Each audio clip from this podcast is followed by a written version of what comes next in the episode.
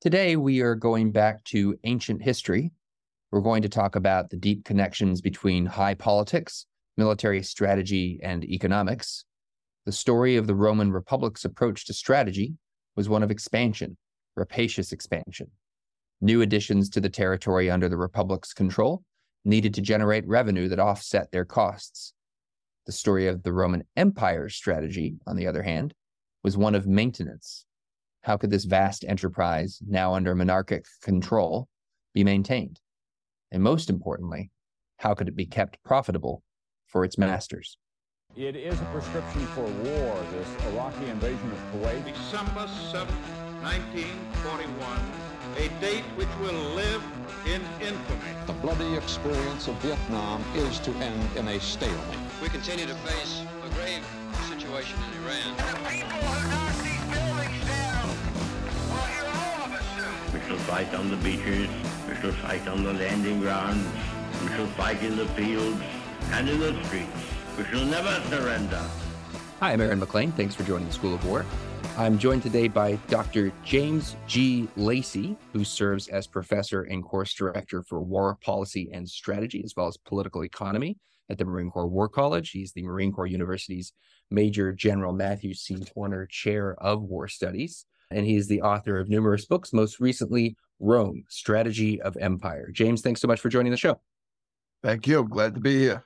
Before we get into your book and the subject, I just wanted to ask you maybe to, to tell us a little bit about yourself. I obviously gave the the top lines of the bio there, but you've had a, a long and interesting career to include time in uniform, time as a journalist. Tell us a bit about yourself. I, I, I, really wasn't expecting that question because it, every time I give my short resume, it just sounds like I can't keep a job. I started out, you know, I've always been a lover of history, so I, I started substantial readings when I was young and never ended. But professionally wise, I was a Army infantry officer on active duty for a dozen years, and then I retired out of the reserves. Worked a number of operations jobs on Wall Street. I left last office was on the 82nd floor of the World Trade Center, and I went home at the end of the day in 9 11 and said, you know, I think I'm going to go in a different direction. Started writing, got a column in the New York Post and New York Sun following week. Then Time Magazine offered me a job, made me an embedded journalist for the invasion of Iraq. I embedded back into a company, I bet brigade that I'd been a company commander in years before so that was an interesting arrangement. The brigade commander was actually a company commander with me at the same time. And then I went to the Institute of Defense Analysis for seven years, got my PhD on military history, switched from there to Marine Corps University. And I'm currently been there about a dozen years and been the uh, the chair of war studies, you want a chair of war studies and writing books. So That's that's that's the that's the quick summary, and there's some permutations in between. It is quite the journey. Tell us actually a second sort of related question. I feel like there there's any number of listeners who are going to hear the phrase Marine Corps University and thinks it sounds a little a little odd. Like what what is the Marine Corps University? What is its place in the sort of firmament of professional the, military education? All the military all the militaries have a massive professional military education program, and that starts with training, and then it goes into education really at the command staff level. And the uh, Command Staff College, which is part of Marine Corps University, has a few hundred students each year, and it gives an accredited master's degree. And, and then they go back out to the fleet. Hopefully, some of that knowledge is put to good use. A certain percentage of them will come to the War College, and this is the Marine, the Army, and Navy War College. That's where I actually teach. And that's where they're supposed to learn the higher levels of of strategy and how to think about the context of war, as opposed to, you know, that that how to do your day to day job better. Right. And that also gives an accredited master's degree. So it's it's an interesting assignment. What makes it different from other programs where you can get degrees in international relations and things like that is that a high percentage of my students are going to be general officers when you get somebody in international relations, they may or may not rise to a level where they're going to be using that for decision making purposes. An incredibly high percentage of the people I teach go on to be generals, congressmen, senators. The impact the impact of the war college is far beyond the all the war College is far beyond the, the other programs that probably more famous. Yeah. And uh, so given then the the sort of the, the the weight of your work and its importance, why Rome? You've written about any number of subjects. What's what's the reason for this one? It's I call myself a Plato to NATO historian, and there's a military historian, and there's the I think the I think the system is running out of those as we become more and more hyper specialized. So I have consistently tried to write in different areas from Rome, Greece, Rome. You know, my previous book before this is World War II. I've done a couple of, of volumes on that stretch across the time span on battles, campaigns, and generals. I, have always wanted to do this as a uh, passion project ever since I read Luttwak's Grand Strategy the Roman Empire. He said, I, I have another take on that. And not necessarily he has the wrong take. I don't think he does. Just think he left out a lot of stuff. And there's been a tremendous amount of historical revision or knowledge in the last 40 years, 45 years since Luttwak's book came out. So I wanted to, yeah, it, it's just something I want to address. Now it's done. I'm actually going to move on from here. I've got another book to deliver. It's my first non military history book, 33 AD, year God died. What was the big picture in the year that they crucified Jesus?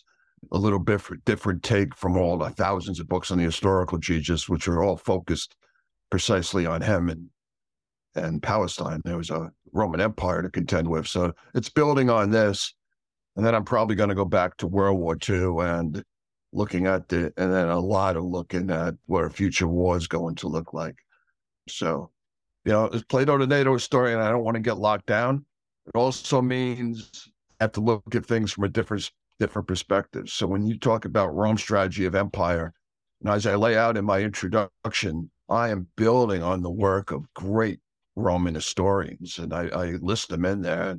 I don't want to list them here because I'll be afraid to miss somebody. I, am not debating their their the, this fundamental historical work, which is absolutely awesome. What I'm doing is saying, let's look at this from the point of view as a strategist or as a military historian or somebody with military experience. Some of what you historians have put out there in your interpretations just cannot be correct. Let me fix those interpretations for you. But without the fundamental, the foundational work these historians have done, particularly in the last 30, 40 years. David Potter, Chris Wickham, Peter Heather, I, I would have had nothing to work with. So you you raised Edward Luttwak, and I, I, wanted to ask you about him. Some of our listeners will know that I, I, think, correct me if I'm wrong here, but I think the the first book to deal squarely with this subject, that is to say, the strategy of Rome or the grand strategy of Rome, was written by Luttwak, as you say, about 40 years ago. Grand strategy of the Roman Empire. And, you know, there's nothing controversial in how you just described, you know, contributing another book. I mean, it's been 40 years. There's more information, there's new information. People think about things differently. There's nothing necessarily strange at all. It's even normal to contribute with a new book on the same subject after that kind of passage of time. But you you you did, and you published the book, and then Mr. Luttwak wrote a um, kind of sidewinding attack on the book and the pages of, uh, of the Washington Free Beacon. You had a little response to that. I just wanted to ask you about that. What what was what was behind all that? What was behind it is easy. For 40 years, Luttwak's book's been under attack by a large number, almost all of the Roman historians, and said he absolutely got this wrong. Now, having said that, I think there's a large group today that said, you know, he didn't get it all wrong. He, he's got an interpretation we have to take account of. But for 40 years, there's been numerous books, numerous works, magazine articles. The Cambridge Ancient History volumes specifically lay out here's what the Romans could do strategy wise, and here's what they can't. And without mentioning his name, it's a direct assault on Luttwak's work, saying everything he wrote is absolutely wrong. So there's a man who has, it was his first book. I'm almost positive and it was his PhD thesis and he put it out there and he hit a critical topic that Roman historians had never wrote about before and never talked about or never fought on. Uh, I think there's a little bit of embarrassment on there as an outsider. And, and by the way, I'm an outsider and I'm hoping to get tact as much as Walk was because, you know, fighting that kind of fight sells a lot of books. the worst thing that can happen is they ignore my book. And I'm like, but I think he's just gotten so used to his book being attacked when he saw another book out on Roman strategy, or a first book really since his 40, you know, 40 years ago, he just assumed he was going to be attacked. And I, he put out this review, which is, if you read, it says absolutely nothing about my book in there. He, it seems like he looked at the title and then looked at the index and then said, This is another book attacking me. I'm the first book, first thing that I know of in decades that has actually supported his major contentions. Uh, my, I, I am supposed to debate him soon, and I'm like, what are you going to debate me on? I, I I I backed up your I backed up your main points. and I'm the only one who did it, and I I present a lot. You know, he put out his points. I'm presenting the evidence for it. You know, some of the mistakes, not mistakes that he made, was he wrote in the language of strategists with preclusive, de- preclusive defensive strategies and things along that, which yeah, it, it, that's just that's a spe- specialized language that shouldn't be moved into the academic world. Then I'm expanding on what Luttwak did. You know, you can leave Luttwak, but it's a military analysis of strategy. If he's going to actually write grand strategy, he's got to put diplomacy in there. He's got to put the economics of this. He's got to put the political state of the empire of certain times, a total neglect of naval power. None of that makes it into Luttwak's work. So even as I assume Luttwak got the foundational idea right, I've just added to that and uh, taken it further because he ends at the third century crisis where the Roman Empire still had another 150 plus years left to go in it. And that, you know, you lose Diocletian, you lose Constantine, you lose why did the Roman Empire even fall? Doesn't make it into his book. So I've added all of that.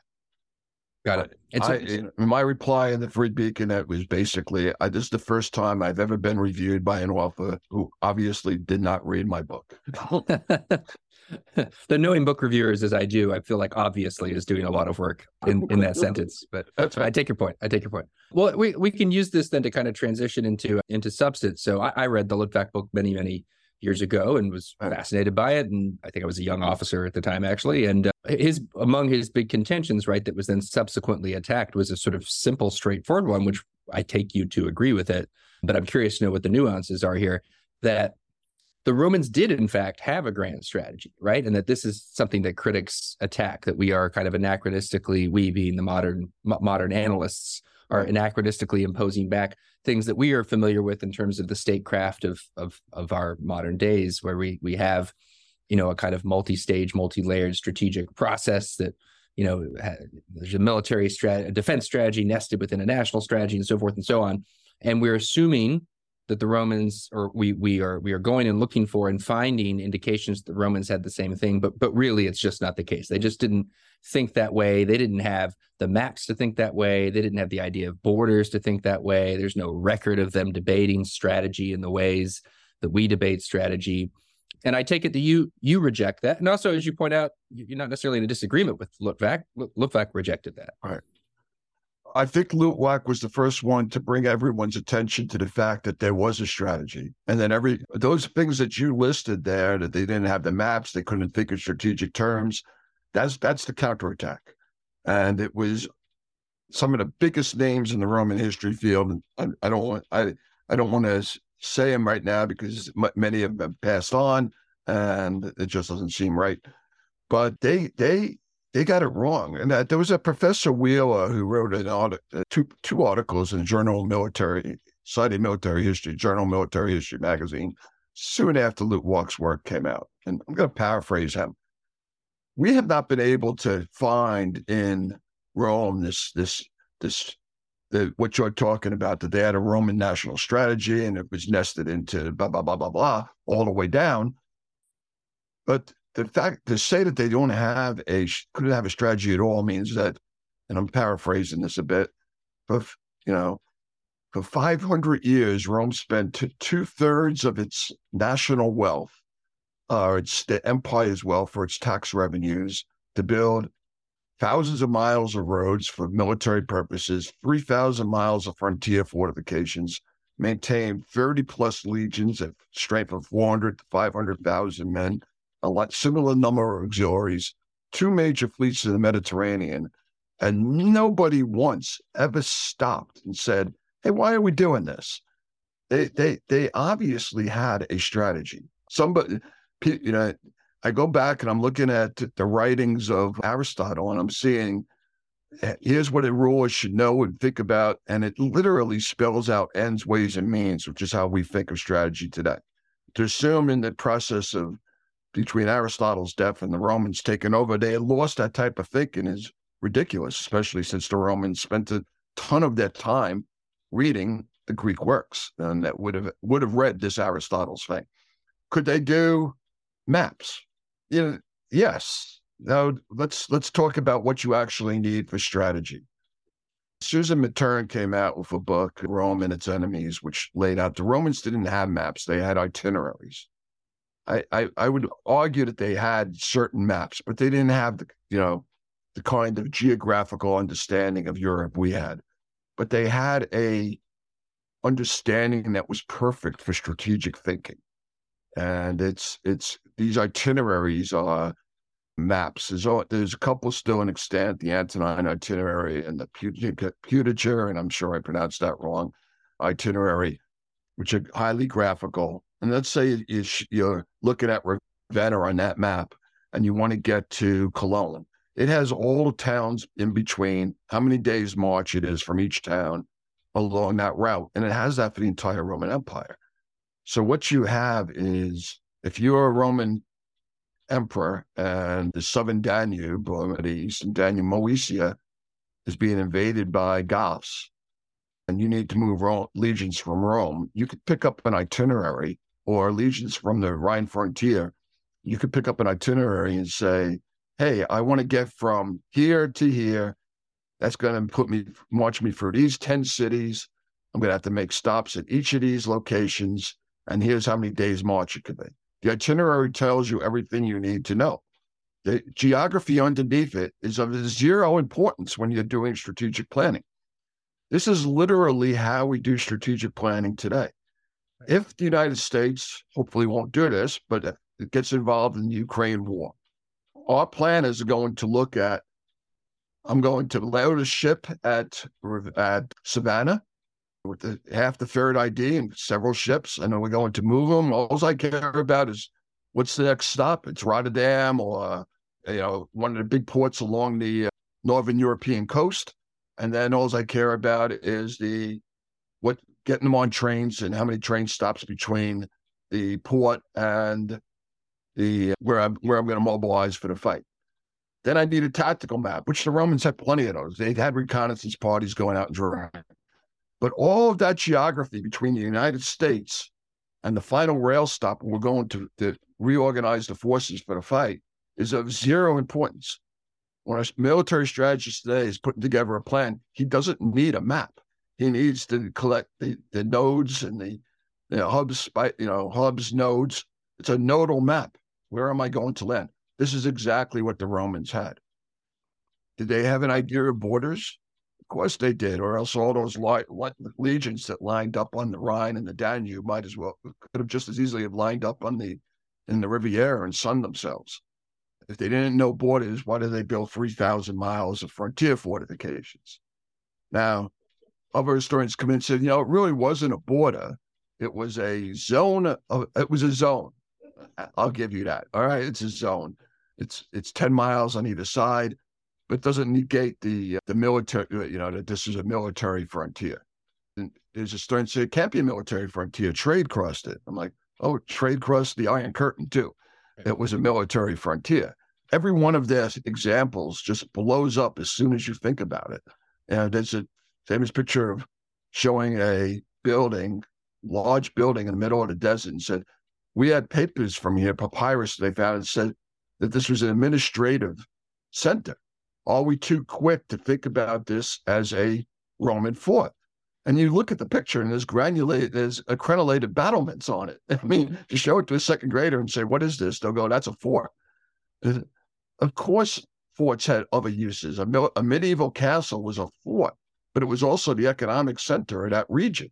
It's where the trade fairs set up outside. It's it's it's got a number of diplomatic and political functions, but historians for too long just wanted to forget about the military side of it, and forget you know forget that Rome was a military empire built to, built on the back of the legions and maintained on the legions. Like that's not popular.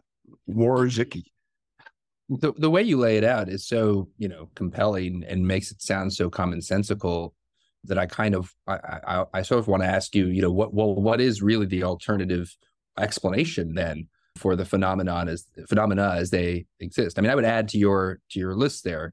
You know, there are documentary there are there are documents that suggest that ancient political actors were perfectly capable of strategic thinking. I can't name any off the top of my head in the Roman context. In the Greek context, you know, you have a whole speech of Pericles in Thucydides that very clearly explains a naval strategy for the Peloponnesian War, not in terms of operational plans, but that's not what we're talking about. Anyway, we're talking about a strategic concept. It is as clear and crisp, and as as we would be right. pleased to have a position paper like that today outlining yeah. the strategic concept. I mean, I starved the Roman Empire, and I I give a couple of quotes. I'm like, here, Tacitus said when Augustus died and Tiberius took over, he was given certain documents. One of them was the state of the empire and it, it, it, it reads like a strategic document. Here's your fleets, here's your legions, here's what they're doing. These legions are looking at the Rhine, have two jobs. They you know keep the barbarians on the other side of the Rhine River and be prepared to march into Gaul at a moment's notice. These two legions of Pannonia are a strategic reserve. It spells it out in literal strategic terms. The problem is so much of his, of Roman history is lost you could probably take everything the Romans wrote, put it on a stack, and it would come up to about chest high. You could read that survives. You could read, and that includes the plays and you know, you know, artistic poems and things like that. You can read everything the Romans left us in in in two months of dedicated reading time. So much has been lost that you know we we have to speak from silence. We've got to we've got you know, but the historians that have talked to us have talked to us in strategic terms or have given us, hey, Roman is Rome's looking at this in strategic terms. You know, one of the things they, you know, and you brought it up was uh, how could they? They didn't have they didn't have a system or to think strategically. Well, no one did until the Germans, you know, the Prussians built the German general staff, great general staff. But no one says Napoleon did not think in strategic terms. He had his advisors, he had his counselors, and Roman empires had the same thing. They had their consiliums and they had archives that they could look at and they could see how people had done things before. It doesn't mean that, you know, you don't do ad hoc strategy. We have, we, you know, the United States of America has a national strategy. And it seems like day to day, we're doing ad hoc strategy because, you know, you have to adapt. A grand strategy is, for the Romans, is, you know, on the military side, is very simple but there's bad people on the other side of those frontiers. Keep them out.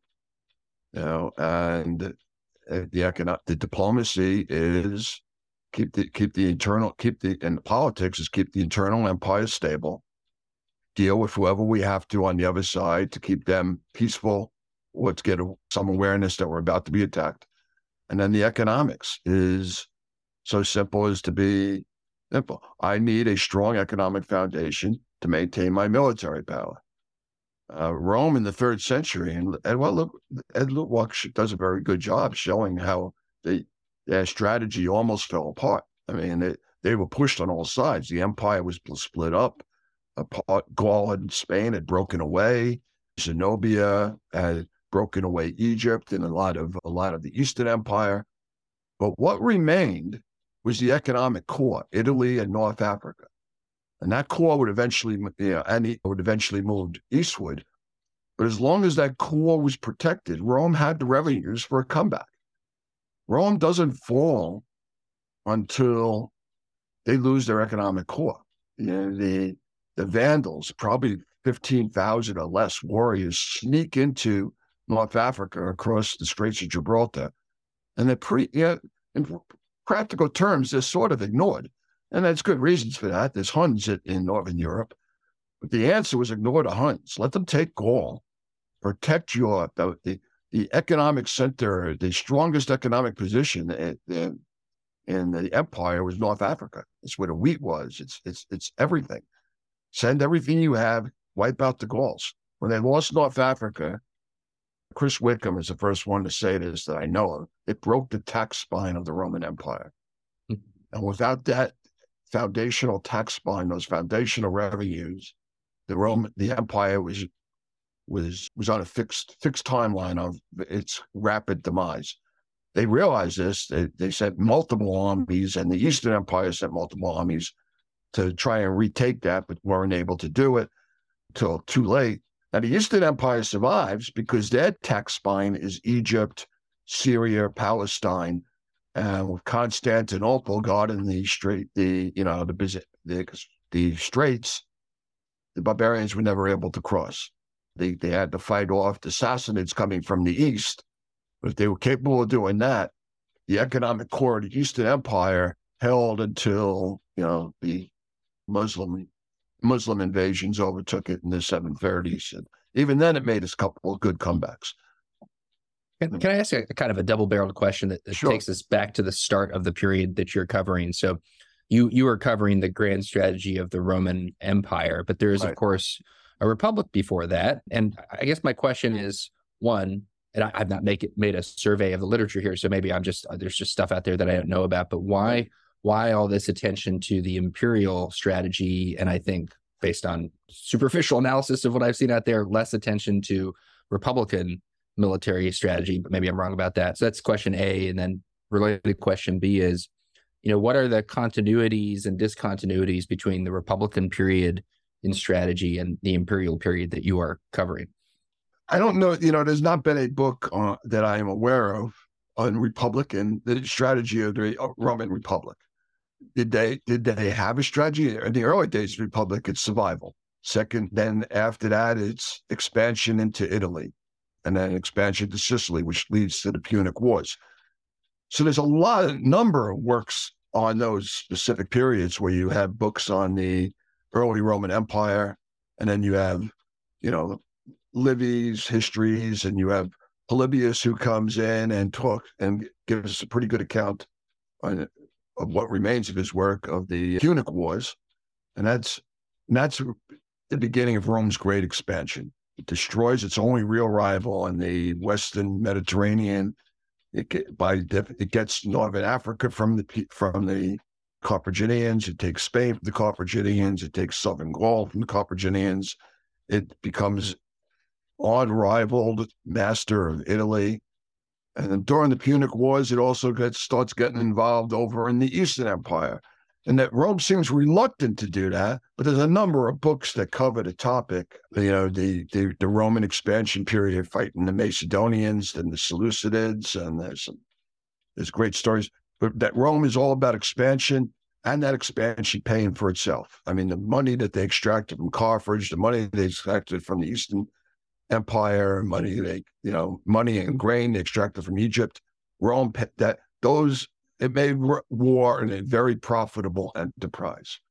And then you get to the period of the instability, starting with Sulla, um, the Gracchi brothers, and Marius, and know, Rome. Rome failed to make an adjustment. And I'm not sure they ever got the adjust as much as they needed to. I guess Diocletian set them on the right path, but not even sure then.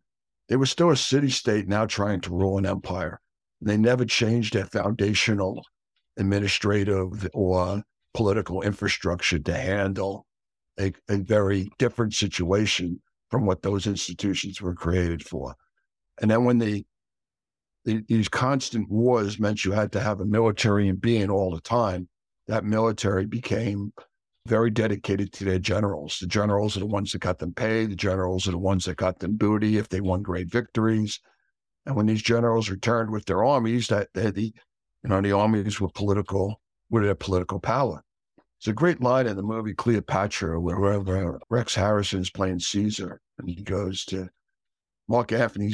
He goes when when I'm away, Mark Antony speaks for Caesar in Rome. And, and the general saying, and as always, Caesar's rule, Caesar's Caesar's word is law.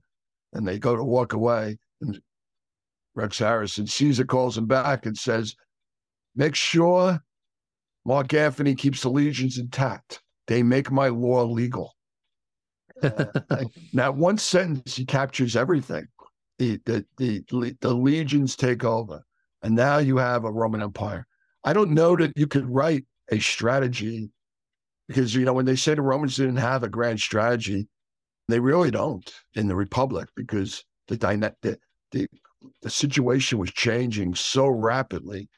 Here you go from city state to empire. You know, they they, they had several. They, they, you could say they had several strategies: survival, expand, win the Punic War, build the Eastern Empire. That could be done. That probably has been done as history, not as a strategic narrative. Now, the difference, to, if I get this right on your last part of that question, was the Republic was expanding. Oh, in the Roman Revolution, by the way, I'll draw people's attention to it. There's an older book by uh, Professor Symes, S Y M E S, on the Roman Revolution. I don't think it's ever been done better since. It's one of the great books on Roman history out there. And if you people are looking, where am I going to start my readings?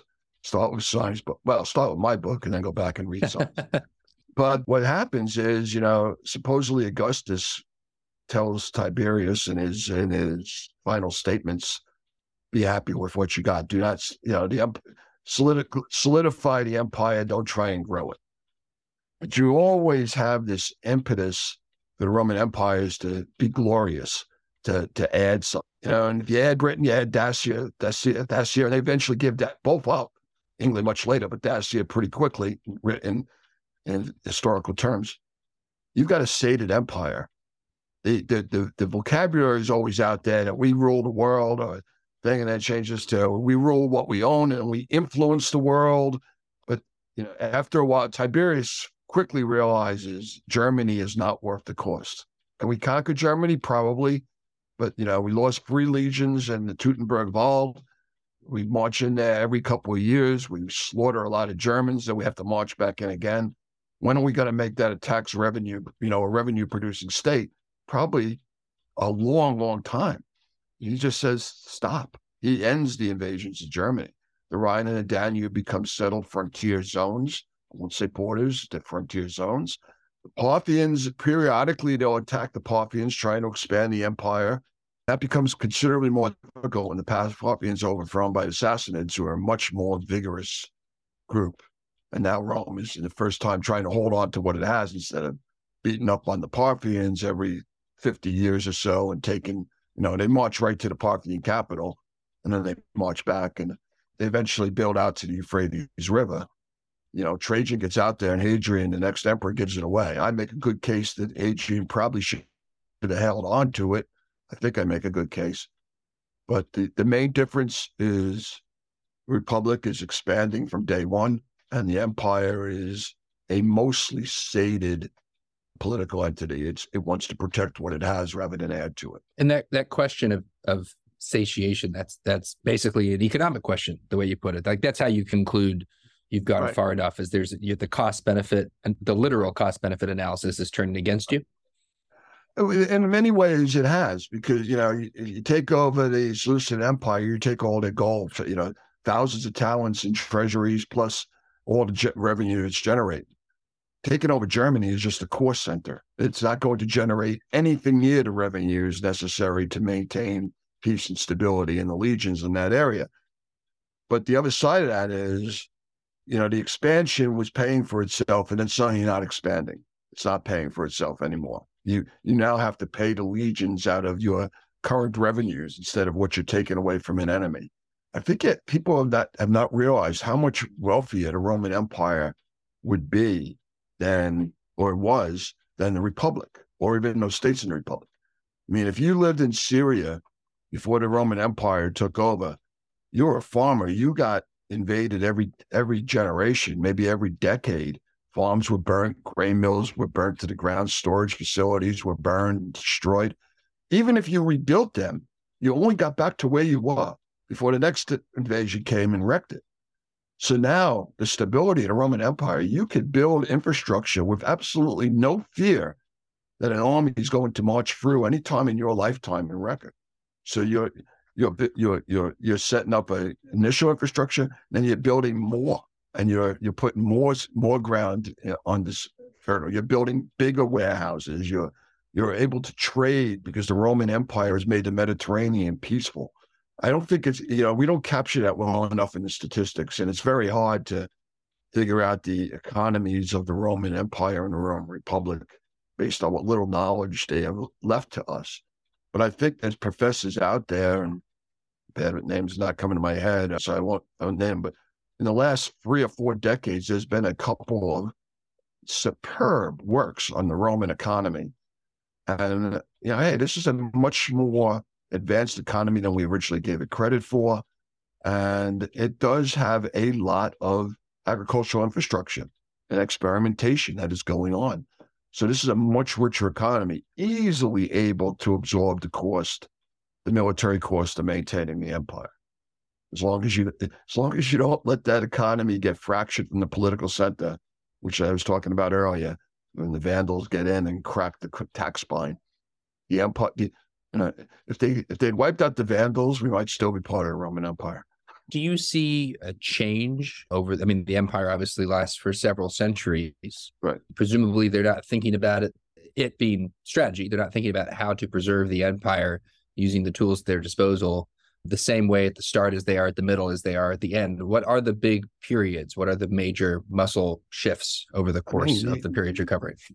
I mean, I, I, if I had to limit myself, I'd say three. The Principate, the first 200 years, why change? Everything's working perfectly for all practical purposes. You know, after after the, you know, after sixty nine, the year of the four emperors, you have the five good emperors. You you've got over hundred and twenty five years of stability. Are the legions fighting on the borders? Yes, but that doesn't impact the Roman Empire. That's like, you know, I don't think we have an analogy today, but maybe, you know, the U.S. forces are fighting in Korea, and they're fighting in Vietnam, and then they're fighting in Afghanistan, Iraq. These are expensive but it, uh, it barely touches the core of the United States. If it wasn't for newscasts and videos, you you would not know what was going on.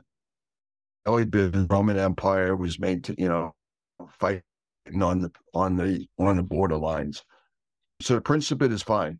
And then everything changes. There's a climatic change. There's on the other side of the border, they're amalgamating into bigger groups. Uh, the Parthians disappeared. They're replaced by the Sassanids much more dangerous enemies than Rome, and they all come at the same time. And there's there's also plagues. I mean, it, it's just horrible. The first 50 years of the third century. So call you the Principate, and you have this horrible period where Rome almost is almost destroyed. The empire is almost destroyed. It comes back under Diocletian and Constantine, and they put in an infrastructure that could have held for a very, very long time, except for civil wars. Rome kills itself. I mean, we we get civil war after civil war. After Constantine's death, his three brothers, his three sons go at it for dec- over a decade, and there's one civil war after another. Eventually, the Eastern Empire breaks off from the Western. You know, people on the military side say, "Hey, the I don't know what the Battle of Adrianople is the changing point." The empire lasted another hundred years after that. The, the Romans maybe lost 15,000 soldiers. That would have just been a bad day for Julius Caesar. It shouldn't have, it shouldn't have impacted the empire. Except after that, the Eastern Empire and the Western Empire don't help them you know, help each other. You know, if the Eastern Empire got in trouble in the, or before Adrianople, the whole Western Empire was at its disposal with all of its wealth, troops, and everything. You, you, you see less and less and less in that, and at towards the end. So you have three periods: Principate, everything works fine. Why change anything? This, then a crisis happens, and you have the rebuilding period, Constantine, Diocletian, and then you have the just uh, trying to maintain that, but they can't because of civil wars. And this is where you can't adapt. They knew what they had to do to beat the barbarians coming across the border. They needed something that moved faster than the legions moved. But if your if you did away with your legions and rebuilt the cavalry heavy, heavy force like the Comitatus and went overboard, your opponent in the Eastern Empire may have kept his legions. So you built an army to fight the barbarians. It's useless fighting Roman legions in the open field. So they've got to stay with an antiquated military system, not adapted to the new threats that are coming at them across the border, because the cardinal threat to any emperor is a civil war. And if he's adapted his entire military force to hold off the barbarians, and suddenly six legions march from the south, he does not have the right force for that. So they can never adapt. You, you see this with the Persians too, Persians and Greeks. Uh, you look at battle after battle, you know, Marathon, Plataea, Granicus, Issus, uh, Gaugamela, or sometimes called Arbela. It's heavy, heavy Greek infantry shatters lightly armed Persians. Why didn't they learn? Why didn't they make a heavy, heavy armored force, heavy Greek, you know, similar to Greeks? They would hire mercenaries to do that for them, but they never developed it because their main threat, they never saw the Greeks as their biggest threat, was Scythian raiders coming down by the tens of thousands. And that, this is their this is their not institutional memory, their historical memory. This has happened where they loot, destroy, wreck everything, and the only way you can keep up with them is fast moving infantry, lightly lightly armored, fast moving infantry, and fast moving cavalry. So that's what they do. They said, if we adapt for this, that what appears in the early days a minor threat from Greece, we, we can't fight the Scythians. And if those come, we know what they can do. The Greeks, the Greeks don't seem to be much interested in going deep into our empire. And then one day Alexander the Great comes along and says, "I am interested in doing that," and they, they, never have the right army to match Alexander the Great's army. They have a big army, but it's never been adapted to fight the Greeks in a a stand up set piece battle because they never saw that as their threat. Rome's the same way. They could see the threats externally. They know they have to adapt, but they can't because the internal threat forces them to keep the legions as they are to a large to a large degree. And sorry, you you may have said it, but I want to make sure I understand the point. So they have to keep things the way they are because of the internal civil right. threat. But what specific adaptations? Talk, talk a little bit about the threat that the the barbarians pose, and maybe there's I presume there is variation amongst the different kinds of barbarian threat, and what what specific military responses were needed but weren't pursued. When you fight a okay, the barbarian threat becomes very. If you read ta- very different. If you read Tacitus, it's it's dozens of of tribes, and now we're talking at the very beginning of the empire. And then you get to Arme, Arm, Arminius, Arminius, Arminius. I only read these words. I never get to hear people say them. and he's got his history of the of the later period. And when you see these other histories of the later period, and if you the all those German tribes have consolidated into the Franks and the Alemanni. All the tribes on the Danube seem to, you know, there's still remnants and pieces of them here and there, but they've the Goths are everything. And then behind the Goths come the Huns. These are much bigger amalgamations it's much easier. You know, if you're going, if you want to fight a small tribe sending 2,000 warriors, that's no problem. But once they've amalgamated and they've got a political system, they've got a high king, numerous sub kings, and they come across that border with 40, 50,000 men. And now remember, it's a much wealthier society. They've been trading with Rome for centuries. They've gotten rich trading with Rome. They thousands upon thousands of the German barbarians worked worked in the Roman army as auxiliaries. Some of them as legionnaires. They have they are they they are trained in the Roman methods. They are much better than the earlier barbarians. They're much more disciplined. They can fight like a Roman army fights. You know, and you read about the Goth heavy cavalry. That's armored cavalry they have out there. They're rich enough to do that, and they're much better trained. This is a very very different threat Rome needs heavy cavalry, needs fast moving light cavalry. It tries to do this to a degree when it builds the field armies, the comitatenses. There's other problems. One, you know, if you the Goths could have a heavy cavalry because they got the the plains of Eastern Europe behind them, and you could feed all those horses and take care of them. You can't do that in in, in the Roman Empire. There's very few places where you could put down thousands of horses and feed them.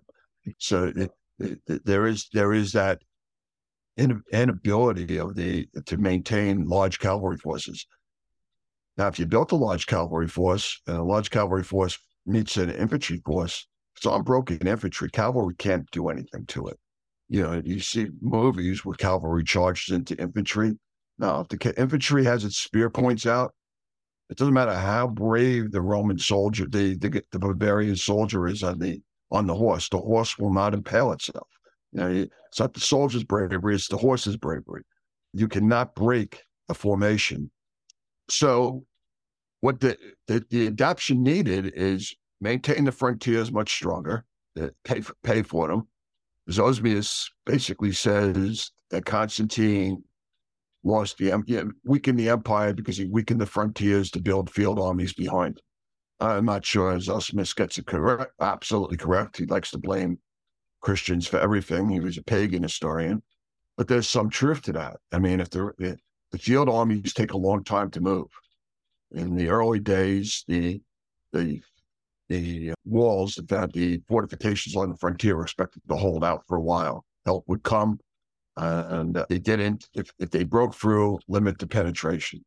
That the strategic reserve was not hidden a month's march away. It was a legion to your north.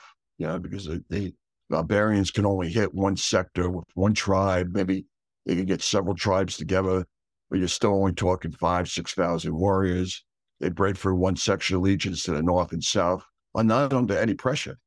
And then in 406, it seems that the whole Rhine gets attacked at the same time, and they break. Roman Roman formations became very artillery bound, lots of missiles, ballistas, catapults.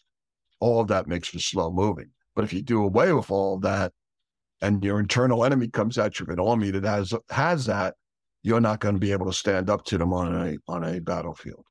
Hmm. So, could would Rome if if for Rome to have survived, two things had to happen.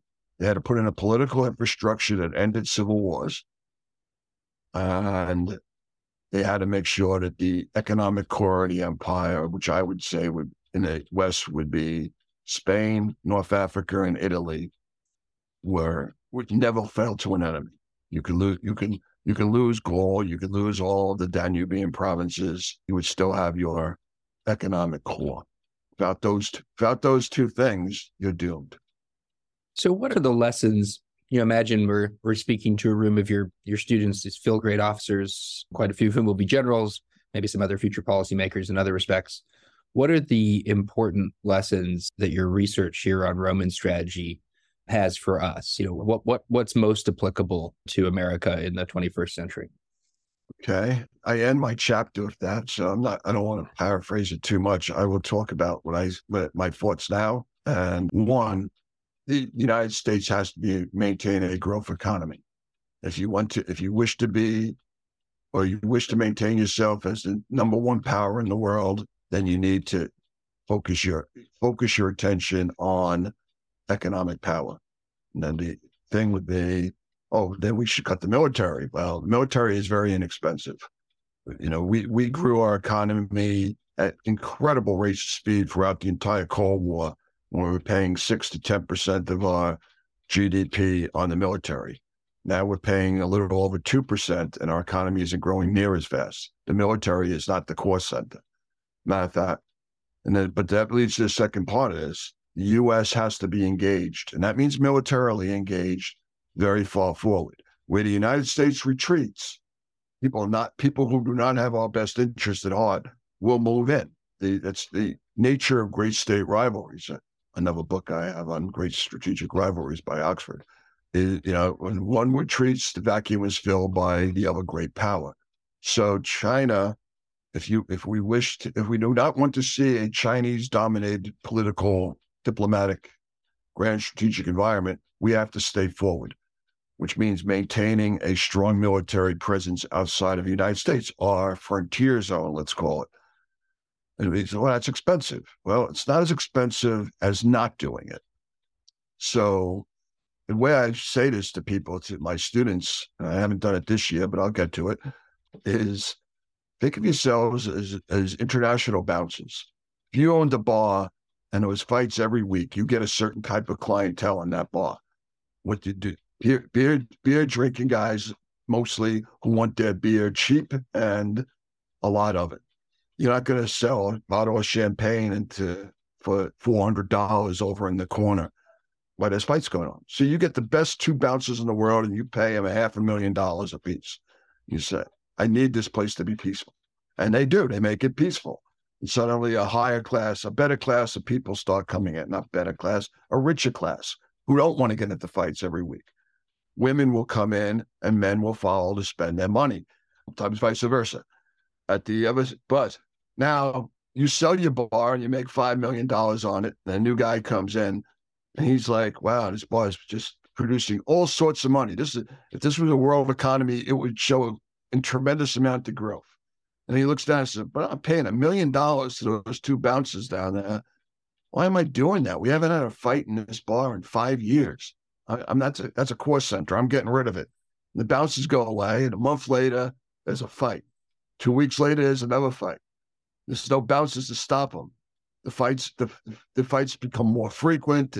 They get more dangerous, and your rich clientele after fight number three doesn't want to spend their money there anymore. That's not what they came for. And suddenly, you've got an economic ruin on your hand. What appeared to be your core center is literally what's making it possible for your economy to grow. Free trade, keeping the seas, the sea lanes open. This is all done not because everyone wants to get along. It's done because there's a U.S. military presence out there that makes it possible. And when you remove that presence, anarchy comes right behind it. If if if if the British Empire had made it known early on in 1914, if you go to war with France, we are definitely coming in against you. Germany may have said, eh, wait, that might not be worth it. If the United States and NATO had said, we are going to support Ukraine with an unbelievable amount of military power and announced that, Putin may have said, well, this might not be the right time to move. You know, when Taiwan becomes more threatened as the United States appears to pull back from Asia on a military basis. If you wish to be economically strong and have no political power or diplomatic power out in the world, become the European Union. But they only have whatever power they have is only possible because they shelter behind U.S. military power. So Rome learned, Rome knew this from the beginning. If you wish to maintain your strategic situation as is, the strategic status quo, you have to have a military more powerful than any enemy can, that, that comes at you. And you have to have an economy that can support it. I mean, if you only have two lessons in grand strategy, that's it. A strong military, forward posted, and an economy that could support it. End of story. James Lacey, author of Rome, Strategy of Empire. Really appreciate you making the time. Thanks for the great conversation. Thank you. Been wonderful being here. This is a Nebulous Media production. Find us wherever you get your podcasts.